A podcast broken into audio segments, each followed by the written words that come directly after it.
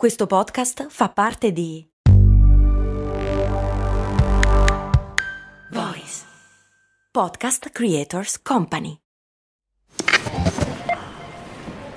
Ecco il suo resto. Mm, certo che al giorno d'oggi con un euro non si fa più granché. Beh, lo posso usare per il carrello della spesa. Ma comprare 10 Goliador? Eh no, per quelle servono 2 euro adesso. Ah, beh, allora non mi resta che lanciarlo nella fontana di Trevi ed esprimere un desiderio. Oppure, beh, potrei investire sul mio futuro. Ma un euro? Beh, sì, su Scalable. Scalable, che supporta anche questo ascolto, è un'app che ti mette a disposizione gli strumenti essenziali per costruire una cultura del risparmio. Ti consente di investire in modo flessibile in azioni, ETF e fondi, creando piani di accumulo automatici a partire da un solo euro. Altro che Fontana di Trevi. Amplia le tue conoscenze finanziarie e fai crescere i tuoi risparmi nel tempo. Scopri Scalable per i tuoi investimenti. Link in descrizione.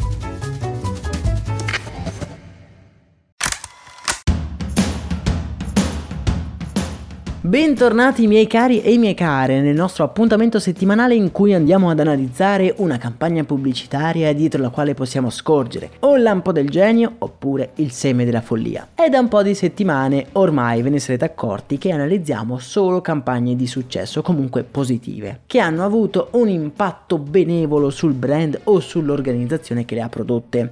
Oggi però cambiamo finalmente rotta e analizziamo quello che da molti viene definito un vero e proprio disastro annunciato. Protagonista di questo episodio è niente meno che la nostra beneamata Fiat. E se non ricordo male è una delle prime volte che la nominiamo in questo format.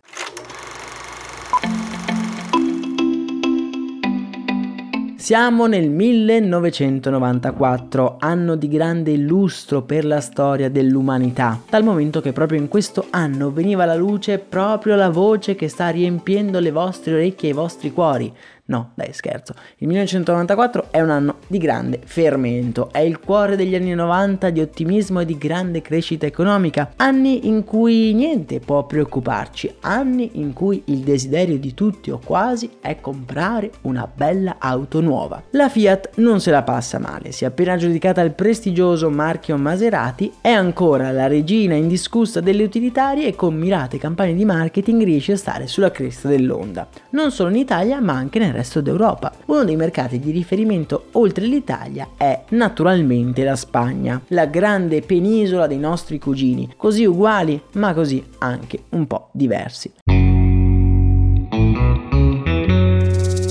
Compito della divisione spagnola di Fiat è quello nel 1994 di proporre la vendita delle nuove Fiat 500 e Fiat 600, delle auto piccole e maneggevoli per la città, il cui target principale viene individuato come una giovane donna in carriera alla ricerca di libertà e indipendenza.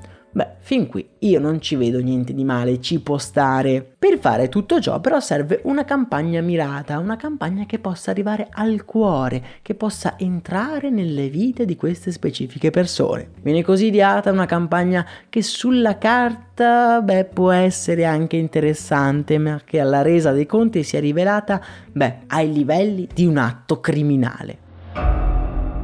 Una mattina, nella buca della posta di 50.000 donne vengono recapitate delle lettere anonime senza mittente, lettere di un ammiratore segreto. Ogni lettera recitava così. Sei bellissima, sei una donna decisa che non deve chiedere mai. Perché non ti concedi una piccola avventura. Ci siamo incontrati per strada ieri e non ho potuto fare a meno di notare che hai indugiato lo sguardo nella mia direzione. Ok, Fiat, uh, sì, uh, sembra un po' una lettera di uno stalker, non ti pare?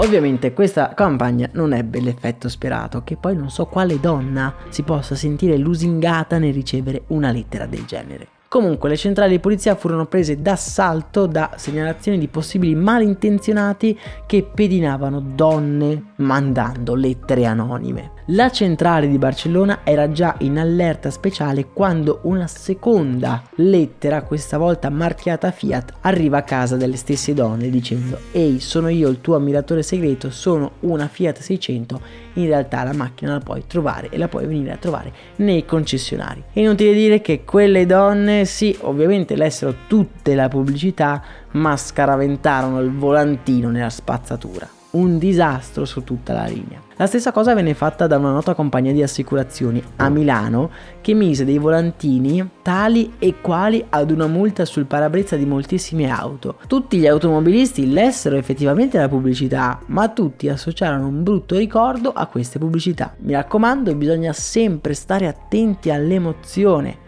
che associamo ad una certa pubblicità. Vi lascio se li trovo perché Fiat veramente ha fatto un ottimo lavoro a cancellare tutti i ricordi di questa campagna pubblicitaria, alcuni volantini nel canale Telegram.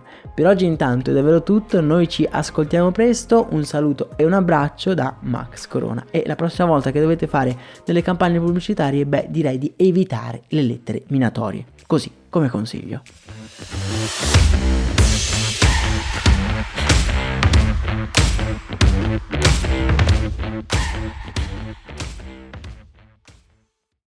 Vacanze in Sicilia o in Sardegna? Con i traghetti GNV porti tutto quello che vuoi, ti rilassi fino a destinazione e se prenoti entro il 14 maggio, posto ponti a partire da 33 euro. Non c'è modo migliore per andare in vacanza. Scopri i dettagli su gnv.it. Offerta valida sulle linee Napoli-Palermo e Genova-Olbia, 10.000 posti disponibili.